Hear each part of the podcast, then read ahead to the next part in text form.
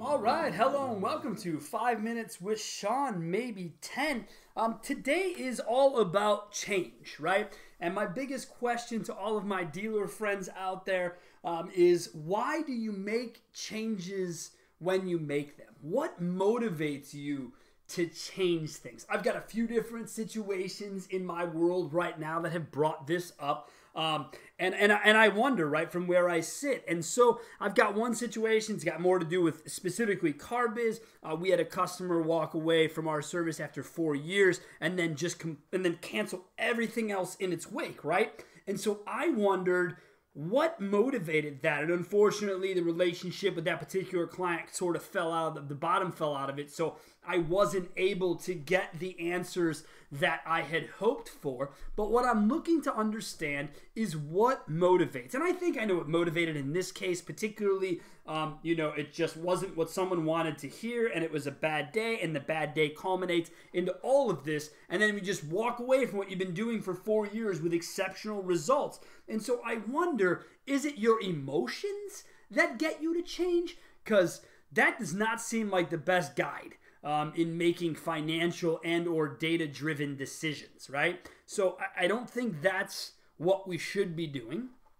Um, i've got another situation where you know new new general manager comes in and says look I, I need to do something so i'm going to change out the seo company. Okay so so you're new and really at this particular store, they don't have as most of you do not have a lead or customer issue. Most of you have a selling problem. Okay?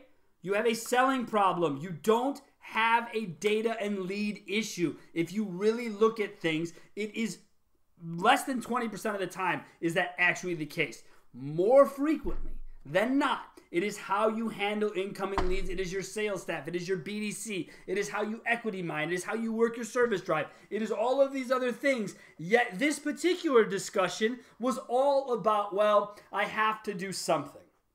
Well, if you have to do something, then think through it. But let's just assume that you went ahead and did something to do something, right? Change for the sake of change, which is dumb. It's just dumb. When there's no real reason or data to back it up, it's dumb. And in our industry, what happens is when we have new people come into new stores, whatever they were doing before, whatever vendor they believed on the outside was performing well for them, they immediately bring in and push upon the new store that they're at. Now, when asked, well, how did you judge that and how do you verify that that worked? It did. Nope. Nope. That doesn't work for me. It did is not the answer. So, again, let's assume that we got to this point and everything still happened, even with lame excuses leading up to it. Now that we're here, right? Now that we've launched this whole thing, it's live, it's ready to go. How are we going to judge the effectiveness of our change? If we didn't use data to dictate the change, then how will we use data? To validate the change. This is my issue. I don't really care if my clients switch over vendors. I really don't. I, I, definitely will say what I feel at the moment because my job is to advise people on the best decision. But they, it's their stores and their money, and I never forget that. I never let them forget that. So they make the change. But we don't have a plan to judge its effectiveness. And please, nobody come to me and tell me that I'm going to judge the effectiveness of the change of a vendor, and in this case, my SEO vendor, the way I'm going to do that is by knowing I had more showroom visits and more sold. If that's your math equation for effectiveness, you are out of your mind. Period. There's no way the correlation can be there on such a simple change. So, what are we going to do to judge the effectiveness? Are we going to look at certain page engagement? Are we going to look at lead totals? Are we going to look at organic users? Are we going to look at sessions? What are we going to do to judge effectiveness?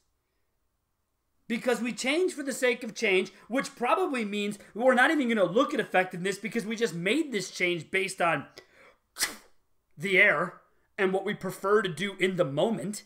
Um, so, so there you are, right? You made the change. I've got another client who has multiple used car facilities and was basically out at one of the big conferences and saw the glitz and glamour of one of the largest names in our business, and they were pitched on this idea of full integration from your CRM through to your website, through to your third party listings, including digital retail. We are going to give you all of the answers. So, we want your SEO, we want your PPC. So now you have everything you offer in one house, and that is how you're going to make this work. You're going to get on our website platform, you're going to do this, you're going to do that.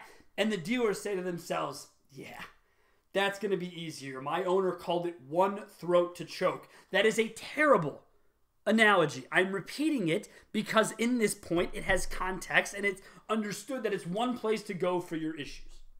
The problem is there aren't enough good employees in the world, okay, to pull this off at one place. One place did not hire all of the SEO experts, PPC experts, website maintenance folks, um, digital retail product. It's not possible that one place has the end all be all. Not to mention that when you start looking at line items on budgets, my God, how much I would freak out knowing I was paying one guy, my entire world was in his basket, more so than anything else. 80% of the budget was in his basket. That's concerning. That's concerning. And this group, they made the change, right? And I love them. I, I signed them up mid change. So I get it. I couldn't help them guide through this. I'm going to help navigate now the mess that has occurred afterwards. It's not the dealer's fault. It, it, it, no, I shouldn't say never. I won't say never. It is rarely the dealer's fault. You know whose fault it is? It's the provider. Uh huh. I know.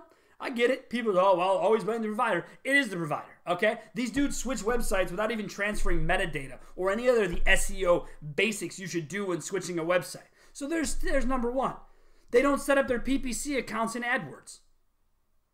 They use their, they, they don't even believe this particular company isn't even a fan of Google Analytics. Great. You're not a fan of what everyone basically within the industry has agreed is a middleman that we can all at some level trust and look at as a guide. And don't forget this data is only a guide, it is not black and white guaranteed.